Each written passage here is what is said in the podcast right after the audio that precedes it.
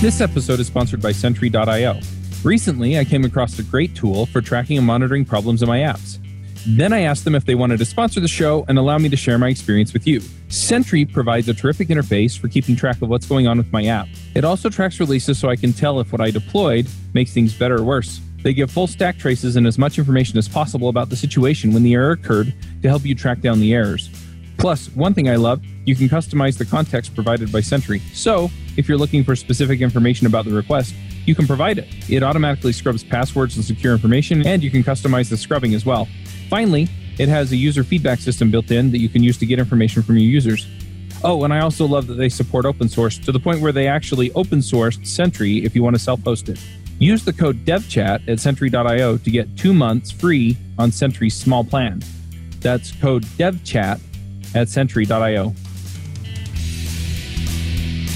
Hey, everybody, and welcome to another episode of the Ruby Rogues podcast. This week on our panel, we have Dave Kimura, Hey everyone. David Richards. Hello. I'm Charles Max Wood from devchat.tv. And this week we have a special guest, and that's Julia Evans. Hello. Hi. Now, uh, you did some awesome work on RB Spy. We're going to talk about that in a minute. But before we do, do you want to introduce yourself real quick? Sure. I'm a software developer. I work uh, at Stripe on building infrastructure and networking. Um, and uh, on the side, I write a blog. Uh, and I write zines and I write profilers, apparently. Uh huh. I do a lot. I don't know. Awesome. Yeah, and you've you've been on the show before. I don't remember exactly what episode number, but we'll put that in the show notes. So Yeah, a year or two ago. Yep. In the meantime, do you want to just kind of give us the elevator pitch for RB Spy, what it is and how it works? Yeah. So where it comes from is I got mad that so let's say you have a Ruby, program um, and it's using all of your CPU Mhm. uh, and you don't know why. that never happens. Uh, that would never happen. Um, and so um, you have a variety of ways to figure it out, right? You could guess using your gigantic brain. Uh, or um, you could sort of like install a profiler and restart it and try to reproduce the issue. And I thought that this was, this was kind of upsetting um, because I have this attitude where I feel really entitled to know what my computer is doing at all times. Like I feel like I have a sort of a right, right? Mm-hmm. And so I was like, well, if my Ruby program is using a lot of CPU, I should be able to know why, right? Like I have root. Why can't I just know? Um, and so I wrote RB Spy to answer that question, right? To say like for any running Ruby program, um, I want to be able to know why it's using the CPU right now. Yeah, that makes sense. I mean, it, it's it's hard, especially in production, when, Exactly. it takes off on your server. It's like, well, it runs okay at on my machine, you know, at, at the office, but yeah, then just off it goes in production. And it's like, what is going on here? Yeah. Um, and this is something that like existed in other programming languages. For example, it exists in Java, right? Like Java has these really great production profiling tools, um, which you can attach to a running Java program. And so I thought that it was kind of unfair that like Java should have better tools than Ruby. Um, Java still has better tools than Ruby, but I was like, if Java can have this and if C can have this, then Ruby should have this, right? Um, Yeah, absolutely. So Well, and I So- think I remember that there were other tools that you could install and it would at a low level like capture input and then send it out. But RB Spy doesn't work that way, does it? Right. So the, the existing tool um, is this great tool called StackProf, which is the gem that you can include in your program. And at any point, you can start uh, profiling and, and basically like capturing data about what your program is doing. Um, and so you just run like stackprof.start and stackprof.stop when you want to stop capturing data. Um, and it works really well. I, I really recommend it if that's sort of the interface you want, right? Um, the only issue with it is that like if you have to have installed the gem and included it in your program and sort of added some code in your program to use it, um, which you have to have done in advance, obviously. Yeah. Well, and I, I know a few people have mentioned that it's affected their performance some. That's possible. So, Um, so, so how does RB, RB Spy work? then? Right. Um, so RBSpy instead R- RBSpy is a separate program, so it's not a gem at all. Um, it's not written in Ruby even. Like there's no Ruby code in RBSpy. It's so it's it's a separate process. Um, and basically what it does is it reads your Ruby process memory from the outside to figure out what it's doing. Mhm. Because Ruby is an interpreted language, right? As we all know. And so basically what it does is, is it looks at like the current state of the Ruby interpreter and it just reads memory like out of like it, it's sort of like the Ruby interpreter is a C program. So it's like I know that the Ruby interpreter is a C program and I know how the Ruby interpreter works because I don't know, like we can look at the source code, right? And uh, it reads memory out of the out of the Ruby interpreter's memory and figures out what the current stack is of the Ruby program. So, in a real world scenario, when would you use something like this? And what kind of data can you get back from Ruby Spy to kind of troubleshoot or debug the application or the slow points? So we can start with what kind of data it gives you. Um, when you run RBSpy, it gives you this sort of top-like output that just shows you the top functions that are running and that are using most of the CPU. And that's something that I think not all profilers will give you and that makes it a lot easier right because everyone is used to using top to figuring out like for figuring out which programs are using the most cpu right on like on a server and so RBSpy sort of gives you the same thing but for your ruby program it, but it, it, can also generate a bunch of other visualizations um, it can generate this visualization called a flame graph which is, is a little hard to explain in words um, but basically it shows you which functions the program is spending the most time in Oh, interesting. So does it give you actual method names then? I didn't actually get a chance to run it. Yeah, it gives you method names. So it tells okay. you like which method, yeah, which methods are being used the most. So it'll be like, oh, you're spending 20% of your time in this, this method, 30% of your time in this method. Gotcha. Yeah, I can see that being really helpful on applications that are just doing a massive amount of calculations on a request that aren't really able to be cached in some way or another because the data is always refreshed and there's always optimizations that we can do in our code. So being able to narrow down through the 1000 methods where your biggest bang for the buck is going to be, you know, that's extremely helpful. Yeah. One of my biggest goals with RBSpy was to make it easy to use, um, like to give you start giving you like information right away and to generate sort of like really good visualizations by default. Because I know that most people don't do profiling on a regular basis, right?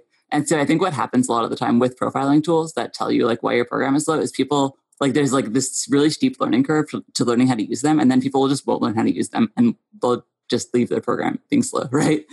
Because um, mm-hmm. they don't know what to do. I don't know if that's what you've experienced. Well, I know people that pay for like New Relic and things like that to get some of the performance information that they gather. And again, it's an installed agent in your program. And the thing that's interesting is, yeah, they never look at it. they never look at it until somebody really complains. This is really slow. And so it, it is interesting that way. I'm, I'm a little bit curious when it tells you which method is taking a long time. Uh, does it break it down as far as any other method calls you call within it. So, for example, I, I guess it, what what I'm asking is, does it does it look at the stack and say, okay, this is this method is inefficient, but it's because this other method you call inside of it is inefficient. Yeah, it captures the whole stack. So then you know where to optimize at what level. Yeah. Huh. And so so how does it do I'm it look- if it's running alongside it? I read the web page and it said that it it looks at the memory that Ruby is using. Uh, but don't you need privileged access to get access to that? Yeah, so RBSpy needs to run as root. Okay. Unless so the the only case where it doesn't need to run as root is let's say um you have like, like you're running a test suite or something and you want to know why your test suite is slow um you can run like RBSpy record Ruby like rake test or whatever and then that doesn't need like if you if you're profiling a sub process like that you that you started with RBSpy it doesn't need to run as root on Linux. But even then, I'm imagining that it could store things in memory in any way possible. So how do you actually know what you're looking at? Does does Ruby store things in memory in a pretty easy to parse way, or did you have to do a whole bunch of work to say, "Oh, this actually means that"? Mm, I had to do a lot of work to get it to work. Um, like different versions of Ruby also don't work the same way. Um, so RBSpy supports Ruby 1.9 through 2.5, um, and Ruby 1.9 is not the same as Ruby 2.5, right? Um, at all. Um, and and more more importantly, like they're not the same internally, right? Like I don't I don't really care about the language semantics. Um, I just care about like how. But it, it turns out that actually the differences weren't that big. I don't know if you're if you're interested in the sort of gnarly details of how RBSpy works internally, but I'm absolutely.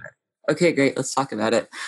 all right. So there's this struct like okay so in the ruby interpreter um, you have these c structs right Um, so, for example, like there's a struct representing the current thread, which has a pointer to the stack. Basically, what RBSpy does is it figures out like where the memory containing the information about the current thread is. Like it figures out which address it is. Um, and on Linux, something you can do is if you have an address in the memory of another program, um, you can say, "Hey, go get me what is at that address in memory." Does that make sense? Mm-hmm. Like there's like a system call you can use called process VM readv that you can call to access the memory of any other process. Yeah, but how do you know what size to pull? Right. so you get the right struct and you know stuff that you can actually parse. Yeah. How do you know what size? That's that's exactly the right question. Um, so this these these structs are defined in Ruby header files, like in the Ruby interpreter, and since you have the source code to the struct, every any struct is always going to be the same. Like if you have the source code, you, you can know exactly what size it's going to be um, because every C compiler, like the same architecture, will always compile it the same way. So you can say like because I have the source code, I know that this is going to be like let's say I don't know 900 bytes or whatever, right? Mm-hmm. And so I know, like, because I have the struct definition, if I know where it is in memory, I know that I need to read 900 bytes to oh, get gotcha. the. And I can know that, like, when I compile my program so I actually have like all of these struct definitions. I have like, I would say 20 megabytes of struct definitions in my program that I like auto generated. oh, wow. Wow. Just, just so that it knows where to find everything. It's written in Rust. RBSpy is written in Rust, and there's this great Rust library, Rust library um, that can convert C struct definitions into Rust struct definitions. Okay. Because I don't know C. I know C, but what you did might be easier. I think what I did is easier. so with RBSpy, are you able to attach it to a Rails process, so like a Puma application, to kind of see what's going on in a Rails application, or is this really m- more meant for uh, Ruby scripts? You can attach to any Ruby process. It doesn't care what kind of Ruby process it is, right? Like from its perspective, it's like you're using the Ruby interpreter, and so as long as it's using the Ruby interpreter, it doesn't matter. Okay. So let's say that uh, we're watching the Ruby interpreter. I'm I'm a little curious then to to dive in and then I, I guess what I'm looking at is sometimes my uh, performance issues are Ruby or you know some of the calculations I have in there, and sometimes my issues are like the database. And as far as the Ruby interpreter goes, it's just going to be sitting there waiting for I/O until it gets information back from the database. So is that a blind spot that you're going to see in RB Spy and you're going to have to use some other profiling tool for your database? That's a great question. So I think what you're getting at um, is that there are two ways to do profiling for any profiler. Um, you can do sort of profiling like based on when it's using the CPU, right? And you can say, okay, like um, so so StackProf, it, when you use StackProf, there there are these two modes. You can do CPU or raw. I think is what it calls it. Is that right? No, you can do CPU time or wall time. Um, so wall time is like sample every whatever two milliseconds, no matter what. And CPU is only pay attention when it's actually using the CPU. And RBSpy actually doesn't support doing only CPU profiling. Well, anyway, it doesn't. And so if your if your program is spending time using the database, it actually will pay attention to that um, because it just like it just samples on a schedule and it doesn't really care if your program is is using the CPU or is using a database. Does that make sense? Mm-hmm. Um, but that's a really important general principle to be aware of with all profilers is the difference between like CPU and like wall clock time. I think wall clock means like there's a clock on the wall and here. every time it ticks, you take a sample, right? No matter what. well, your computer clock has a speed, and that essentially translates to you, you know however long it takes it to run one cycle. Yeah. Yeah. Exactly.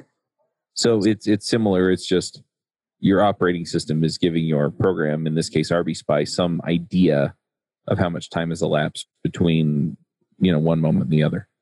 Yeah.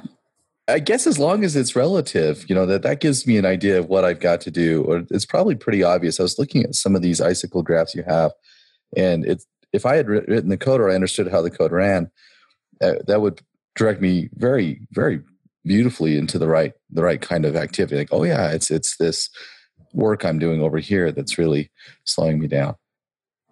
Yeah. Are you looking at the graphs in the README or in the docs? Or uh, I was in the docs just going through yeah. how how you did that, and that that was very intuitive. How because I guess that's been my issue as well is that changing context into like a profiler is so far from my my day to day thinking that having something this this useful, you know, and this easy to understand, like oh, I get it, like. I, I was uh, not thinking clearly when I wrote that part of the code or whatever, but I but it's easier to get into, I guess. Um, it looks easier to get into as I'm looking at it. Yeah, and I think um, I think what you're looking at is there's this page in the docs called using flame graphs, um, which has a bunch of examples of these graphs of, of the graphs that RBSpy generates, um, and yeah, yeah, what they mean. So when you get the output, do you have to run it through something to generate flame graphs, or uh, you don't? They're generated by default. So it'll just uh, generate an SVG, and you can just open that SVG in your browser and look at it right away. Gotcha. Is that the most effective way to look at the data that comes out of um, RBSpy? Or should you actually try and read the output? Or is that crazy talk? It'll show you on the docs homepage, there's this GIF, um, which you can see, which shows you the default output, which is like what it will show you while it's profiling, um, which just shows you like what percentage of time it spends in each function. And then there are two visualization formats basically. Um, one of them is a flame graph, and the other one is this callgrind output, which you can like use a tool like kcachegrind or something mm-hmm. um, to uh, to parse. And then there's also the raw output, but the raw output is like a three megabyte JSON file, which I would not recommend trying to read like with your eyes. Yeah, I, I, the main output is a flame graph, which is and it's where I would recommend starting. Gotcha. Why did why did you opt for a flame graph instead of maybe some of the other visualization formats out there? It's actually the I would say it's the only like visual visualization format that I know for profiling data. Like, I don't know if you know of another one, but I don't know of any others. I don't know. I'm not an expert. It's become, I think, a little bit of a standard for profiling. Mm, um, okay. And then there's, of course, like the like you've spent like this percentage of time, like the sort of total time and self time in each function, like which like how much of the time was spent like in this function itself and how much time was spent in this function and maybe like other functions that it called. Um, and it, it, can also, of course, generate that. But I find the flame graph is sort of a richer output and it's often more useful um, than just like a list of percentages. So when you look at the flame graph, then how do you determine what to do next? So basically, in the flame graph, you'll see every function has sort of a width, and the width is, is like is what percentage of the time was spent in that function. Um, so basically, you just look for really wide parts of the flame, flame graph, like you look for what's big visually, um, and then you think about whether that's something that you could optimize or not. Um, I don't know if you've ever looked at one, but I'll admit that I really haven't.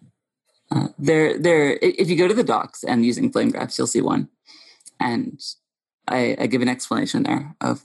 Oh, yep. Yeah, I didn't click on that link. Um, towards towards the bottom in the docs, I have an example of like of Jekyll um, and a flame graph of what Jekyll is doing and you can sort of see like it spends maybe 80% of its time Jekyll is the static site generator for Ruby, right? Mm-hmm. And it spends maybe 80% of its time in this, fun- in this function called render document, which is, I would say, unsurprising, right? Mm-hmm. like, I don't know much about Jekyll, but it makes sense that it spends almost all its time rendering. Yeah. Yeah, I think for a Rails application, I was just kind of playing this out while you guys were talking. And I think the main problem I would run into is just the information overload or the lack of context to what I'm really looking for. Because you're getting a lot of the, you know, any any request in Rails is going to go through so much before it actually hits your part of the code. You know, you have the the active support, the action controllers, and all of these other components that just aren't normally visible. Is there any kind of uh, settings that you can do to kind of limit it to not put out any kind of gems? So maybe it would just hide anything that's in the .gems folder, or is it basically just going to give you the whole shebang and you have to filter through it? It does give you everything. Um, but I think the, the way I like to think about it is if you have a really serious performance problem in your application, like for example, something is taking like 10 seconds when it should be taking zero seconds or almost zero seconds, often the answer will really jump out at you, right? Like you'll have this like function where you're spending all your time and then maybe it will be a bunch of Rails stuff on top. And then you'll get to the bottom and you'll see something which is in your code and you'll be like, oh, that's it, right? And so I guess what I would say is like if something is really slow, usually it'll be right there. And when you say it's right there, you're just going to see the name of the method or Yeah, you'll just see the name of the method. does it give you any other information that you can use to say this is probably what's taking so long? It gives you the, the line number, Uh-huh. which can be helpful. And then I guess the widest stripe underneath it is probably the thing that's taking up the most time inside of that. Yeah, that's right. And Yeah, so essentially then you can say, okay, this piece right here, yeah, if I can optimize this, I can overall optimize the the method. Yeah. Do you have any success stories? People who have used this to great effect? I do. I have this whole GitHub issue um, of success stories. Um, can I read you one? Go for They're it. really happy. One person has this delightful success story where they say that they have this Rails app that's more than 10 years old, um, and their test suite was taking like 15 minutes to run in CI. And then they ran RB Spy on it, found out they like improperly configured a gem, um, and it was spending too much time doing like password encryption um, in tests. And then they brought their test time to like down by like 30%. Oh wow. Wow. you know, I, I can't imagine working on a, a Rails app that's more than 10 years old. And and I I certainly couldn't imagine trying to work on it without something like like a good profiler. because so much has changed and how do you keep up and how do you actually look? And and a lot of the documentation will be harder to find. Um, so that's a wow. 30%. Yeah. What else do I have? Someone else says they've used it to resolve production incidents, like where they had a misbehaving Rails server in production, and then they generated an, a graph, immediately found the problem, and then saved themselves like hours of downtime because they could just figure out what was wrong using information instead of tr- sort of trying to blindly guess. Huh. Yeah, that makes sense. Yeah, that for me has been when when it's in production. if it went to production, um, then my my brain doesn't turn off, but it certainly slows down. I get pretty jittery, you know. Um, so I just usually have to take a breath and slow things down to figure out what's going on in production. So I'd imagine I wouldn't try to guess, you know, that much, especially if if it's a an app that really can't be down. Um, that sounds like another amazing use case to be able to to say, all right, well, this is actually what's going on right here, right now. So let's focus on what's happening. And um, yeah, So how do people usually get it out onto production servers? Do they just put it in a Docker container if that's how they're deploying or Um, just download the the app? You can just download. There's a binary on GitHub which you can download. There's also yeah, there's a binary on GitHub that you can download. I suspect that's what people do, though I don't know for sure. If you're on a Mac and you're developing it on your laptop, you can install it with Homebrew. You can just do brew install RBSpy. Are you using this at Stripe? Yeah, a little bit. We we have it installed in production, and people use it sometimes to look at what's going on. that's probably uh, a good good indication both ways. You know, if it's if if you only it's, it's something you want to have when you need it, and you don't need to have it all the time necessarily. Um, just a, a wise use, but you don't want to try to figure that out if if it's not ready. Yeah, I think of it as a tool that I want people to use. Not like uh, so like sometimes you build an open source tool and you want people to using it all the time, right? And that's not how I think about this tool. Like I want people to use it like when they need it, get the job done, and then not use it again until they need it again. yeah. Well, that makes Yeah. sense. I was playing around with RB Spy a bit, and I think on a lot of the scripts or services I write that are not really dependent on a lot of other things like a Rails application is, it's extremely useful to see, especially if you need something that's extremely performant, to find out where your gaps are. For Rails applications, one thing that I found that I really like is uh, it, it's a Google Chrome extension called Rails Panel. And it gives you in your dev tools a little Rails tab that gives you a lot of insight into the Rails application and specifically around the requests that you're making. So that's one that I've relied on in the past to kind of troubleshoot why is something going really slow. And that and combined with the, uh, I think it's called the Rails Mini Profiler or Rack Mini Profiler. Yeah, Uh, those are two tools that I've used quite extensively on Rails applications. So, is RBSpy limited to only Ruby processes, or could you technically uh, attach it to something like Python? Great question. So RBSpy is just for Ruby, but there's a program called PySpy, which someone else wrote, which is just like RBSpy but for Python. All right. so you can use that. Um, you can just do pip install py-spy. So which one came first? Was it uh, Spy or RB Spy? RB Spy came first. All right. Spy is is inspired by RBSpy, um, and the oh, author did a, he did a really incredible job. I think that actually its UI might be better than RBSpy's. Like I think he saw some opportunities for improvement. Um, it's it's really nice. I really recommend it. Hi, this is Charles Max Wood, and I've been asked more times than I can count how do I stay current? There's a lot to this question, and I'm working on a solution code badges. That's right, you heard me right. Basically, the idea is, is that you come and do a code badge, and that gets you an introduction to a topic. Then you can decide if you want to pursue it further. But while working on the badge, you gain enough proficiency to be able to pick it up again if you need. A lot of technology comes through on the bleeding edge, and not all of it sticks, but the principles do. So, doing badges on the technologies that will get you ahead will provide you with experience needed to stay competitive. Plus, it offers social proof that you know something about the topic.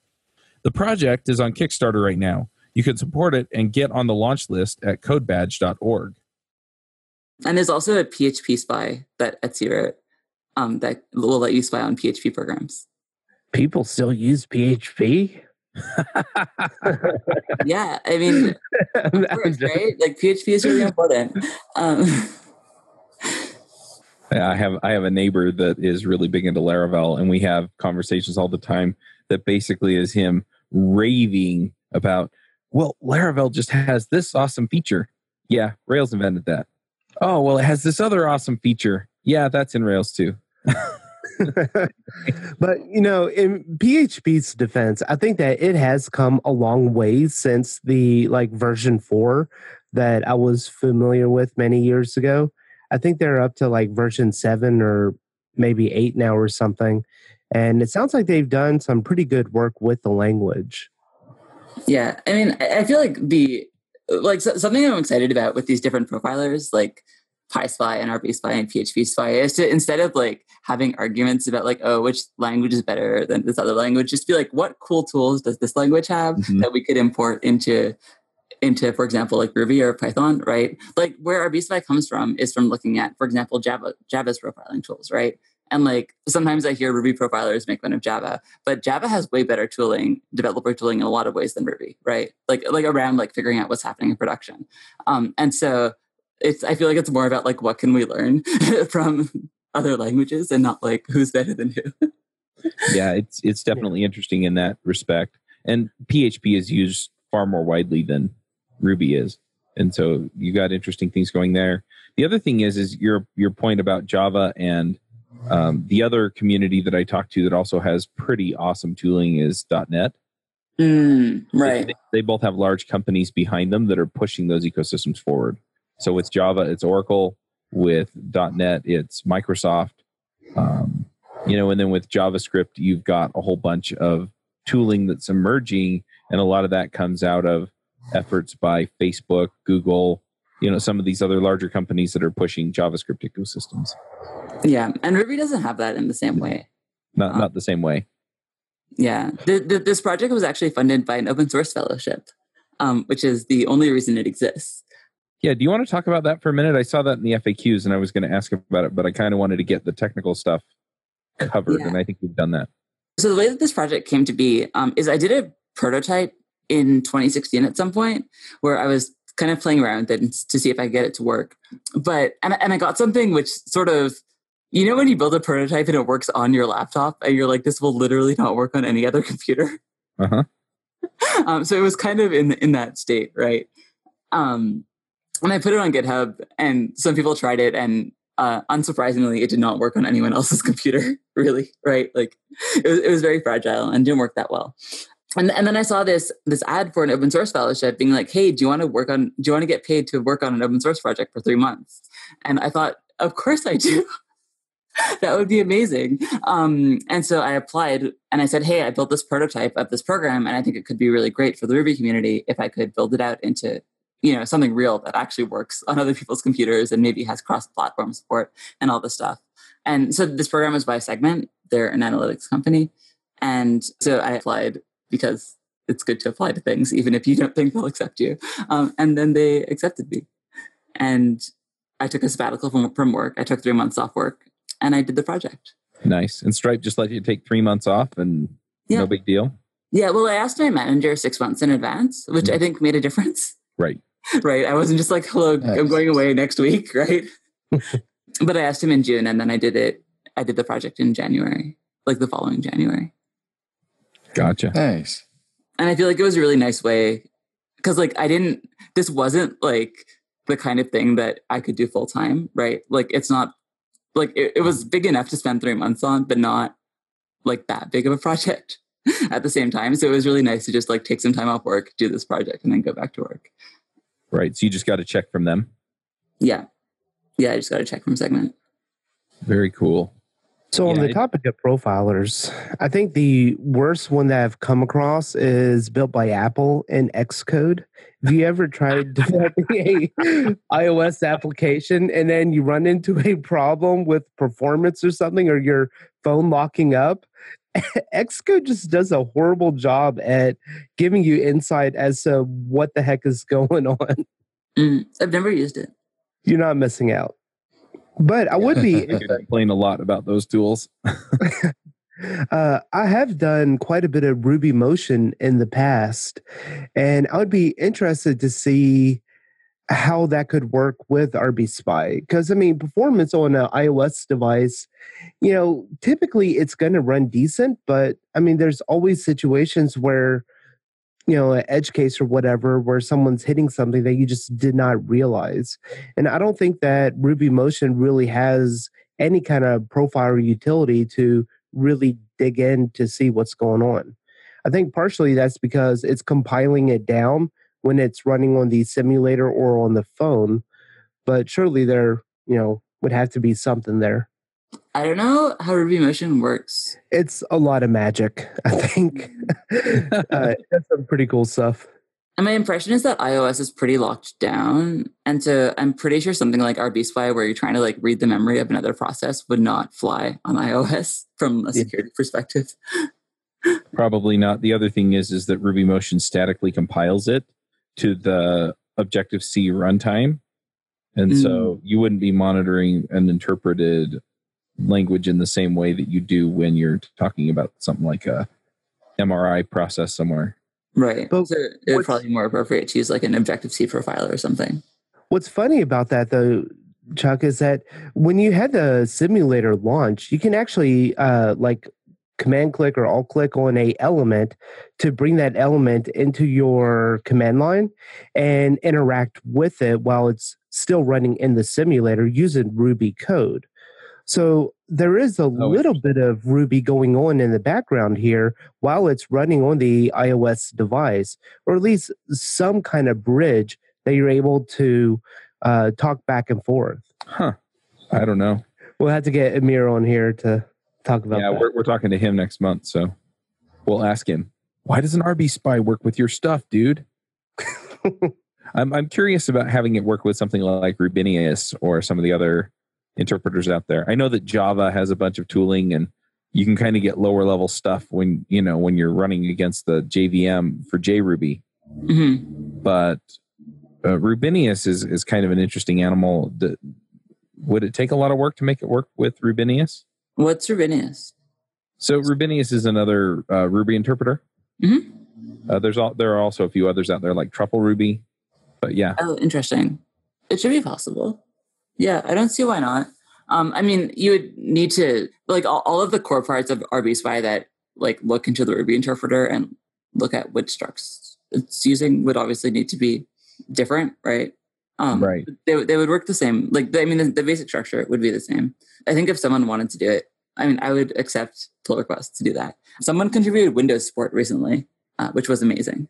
So it should be totally possible. yeah, it makes sense. I don't know if they use the same structs or not. I'm sure they don't. Okay, I haven't looked at the internals of uh, Ruby interpreters to know whether or not or how much they have in common. So, yeah. speaking of which, we should probably get somebody from that project on as well. We haven't talked to them in a while either. Learning about the internals of that sounds really interesting. Yep. So, what are you working on adding to RB Spy now? Not much. The, the the main thing that needs to happen at some point is I need to try to figure out how to get Ruby 2.6 for it because that's going to come out. Mhm. Almost all of the development on RB Spy recently has been by other contributors, which has actually been amazing, right? Like somebody last month, like I just mentioned, contributed Windows support, um, which I thought was was delightful, and it's been really fun to see people just come into the project and make major contributions to it. So I'll pitch a suggestion here. Some kind of built-in web server into RB Spy where you're able to go to your local host on a port to kind of see a real-time log or graph or a summary of the things that are getting hit a lot. So you're not kind of restricted your to your console, but you can also see it within a browser. I think that's a great idea. Yeah, someone else suggested the same thing. Uh, yeah. I Well, and if the flame graph is an SVG, it shouldn't be terribly hard to just embed it. That's right. Yeah, I think that would work really well. Um, I've been talking with the PySpy maintainer about sort of developing something like that and then having like sharing it between both PySpy and RBSpy so that, that we don't need to build everything twice, right?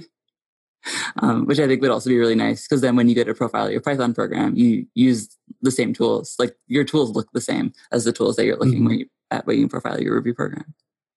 So does the PySpy thing work in the same way? It's written in Rust and just they just changed what structures they're looking at.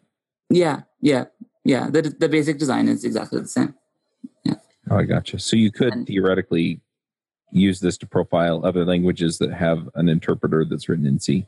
Yeah, that's right. Yeah, RBSpy and PySpy share share a bunch of code because they're both in Rust. And you could also like you could imagine writing a, a Perl profiler or something mm-hmm. which shares some of the same libraries. I think that'd be really fun. Although I don't think profiling is the problem in Perl. It's reading your own code that you wrote yesterday. Sorry. Mm, I don't know. Yeah, let, let let's go straight to the yeah. I know people who love Perl, so Perl is my first programming language. I, I still I still sort of love Perl. Only positive feelings about Perl. yeah, well, to each their own. I mean, I, I haven't really tried it, so I feel like I can't knock it. But uh, yeah, I mean, I know people that use all kinds of languages that, at first glance, anyway, they, they look kind of crazy, and then you start digging in, and almost every language has something to like. Is what I'm finding. Yeah. I mean, Ruby was inspired by Perl, so Yep. you know there is that. Definitely. So, if people want to get started with RB Spy, you know, what do you recommend that they just run it on their machine against some process they're running? Yeah, yeah. Just download it and try it out on your Ruby programs and see what you find out. I think I think it's so fun to like get this live view of what your program is doing and just look at it. Like um, even if you don't have a problem right now. Yeah, makes sense. Yeah, and if you're on a Mac, you can just install it with Homebrew, Yep. so it's even easier. Cool. Well, anything else we should dive into, folks, before we go to picks? I think we're good. All right. Well, let's go ahead and do some picks then. Is your job search stuck? Maybe you're not getting any interviews with employers, or maybe you are, but no job offers. Or you may be new and not even know where to start. This is Charles Max Wood, and I'm releasing a new course and ebook on how to find a job as a software developer. The course walks you through the process of finding the types of companies you want to work for, getting their attention, and putting your best foot forward as the candidate they want. I've coached dozens of developers in looking for jobs and have been able to help several people find jobs within two weeks to two months. So, whether you're new to development, can't find a great job that fits what you want, or are looking for remote work from an area without a strong tech community, I can help. Go to getacoderjob.com and sign up today. Uh, Dave, do you have some picks for us? Yeah. Uh, so two picks. One is woodworking and tool related. It's a bench vise that I recently picked up. Haven't really had much of a need for it yet, but it's always good to have a vise around the house. And the second one is a deep freeze. So I recently, you know, got fed up with our freezer in the kitchen just being overloaded with just junk in the freezer that, you know, it's all food that we're going to eat, but it's just you know not organized so we got a deep freeze through it in the garage and we are able to move a lot of our overstock stuff into there and it's been a night and day difference in the kitchen Is it a stand up freezer or a chest freezer? It's a chester uh, Chester size. You know, it's a tiny one. It costs like a hundred thirty bucks from Costco. So, Mhm. been pretty happy with it. Yeah, we just upgraded ours. It's funny you're talking about it because I literally moved it into the garage yesterday, and uh, I Oh, found wow. it. We have a local classifieds uh, website, KSL Classifieds. Um, I'm sure David's used it, um, but uh, yeah, I found a freezer, a stand-up freezer on there for free, and uh, so we're we're moving all of our stuff into the stand-up freezer.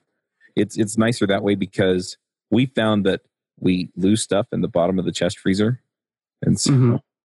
you know, we, we cleaned it out, I think a couple months ago and we were like, oh, that's a couple of years old and that's a couple of years old, right? Because it was just at the bottom and we just didn't see it. So we didn't eat it. So Yeah. Yeah, with mine, I'm planning on building some wood inserts so we can kind of like pull it out and then Uh-huh. kind of, you know, have a traying system. But, you know, oh, that's, that's a uh, good idea. time and effort. Yeah. Well, I'm glad you have time for that kind of thing. yeah. Yeah. I wish. Yep. Sorry, I Yep. cut you off. Anything else? No, no, that's it. All right. Uh, David, do you have some picks for us? Yeah, I've I've found uh, well backstory real fast. So I've had a lot of work lately, and um, and had a moment where I just was fed up and hit I fifteen and ended up in Montana, and uh, and there I discovered Ed Lahey. Uh, he's a, a poet and a writer from Butte. Um, he's he's passed on, but um, I found his books, and oh my goodness, I'm having so much fun with him. And so he wrote he wrote a book called Moving On, or that was his last uh, collection of poems, and he wrote a, a novel called The Thin Air Gang. And so it's just uh, the the reason I pick it is is uh, this is a guy that just rolls up his sleeves and, and deals with what's in front of him, and it felt more like programming, and it felt more like real work, like like the way it feels to sit down and code. You know, here's a guy that that a lot of people have realized late in his life that he was really brilliant. Um, so I've, I've really enjoyed that. So um, I've just finished his um, um, moving on book, and and I'm, I'm getting into the Thin Air Gang. Just reading that last night and having a great time with this kind of obscure writer that feels good as a coder. Awesome. That sounds really interesting. Um, I'm a little curious about you uh, getting fed up and driving to Montana. I've I've I've been I get a little burned out. I'm like, I just want to take off. I'm writing a, a long, long form article about that trip. I learned so much, and and it and there's a lot about self care as coders and and in startups that's important to know. So I'm I'll, I'll be writing a, a very well. It's it's about ten pages long right now, and it's getting lots of revisions. So an important trip. It's important to take care of ourselves. Yep, absolutely. All right, I'm going to step in with a few picks. So lately, I've been playing with some technologies that we started shows on earlier this year. And so I'm just going to kind of shout out about that and some of the interesting things that I've been doing with it. Uh, one of them is Elixir and Phoenix. Uh, you know, people around here probably wouldn't be terribly um, surprised to hear about Elixir. We it comes up, I swear, like every other show, at least mentioned. Um, and uh, yeah, I've really been uh, kind of digging Phoenix, uh, though I have spent quite a bit of time banging my head against the wall. How do I do this thing that is so easy in Rails? And uh, it's like, oh, okay, I got to import this library, and then I've got to, you know, set up these aliases. Oh, there we go. Now, now we're good. Um, but there are definite differences, and there are definite things that I'm really enjoying. Um, I also uh, pulled in uh, Vue.js, and we have a show on Vue. If you're interested in that, go to devchat.tv or go to viewsonvue.com. Um, but yeah, it's been really fun to pull that in. Um, I decided to just build kind of a simple app, something that would take me, you know, a couple hours in Rails. Um, just set that up within uh, Phoenix, just to kind of see how it all comes together. And uh, yeah, so it's it's an app that essentially I can put in a bunch of inputs and then it'll put them into a graph. And one of our sponsors on three of the JavaScript shows are, is Kendo UI. And so I thought, oh, I'll just pull in their graphing stuff and see how it goes. Um, their graphing stuff has actually been uh, relatively simple to figure out, but uh, getting used to Vue has taken a little bit of because I'm I'm pretty used to Angular, and Vue is just different enough for me to have to go and approach it and say, okay, how do I get this? And most of it's bootstrapping stuff. So anyway, I've really been enjoying that. And there's a, a set of articles that uh, basically tells you how to pull Vue into um, Elixir because Elixir's asset pipeline isn't written on something like Sprockets. They actually just use Brunch, which is a, a builder system, sort of like Webpack, um, that comes with um, Elixir. And the nice thing about that is that you can swap it out for Webpack if you want. Um, and it, it's not so tight in that it'll mess you up.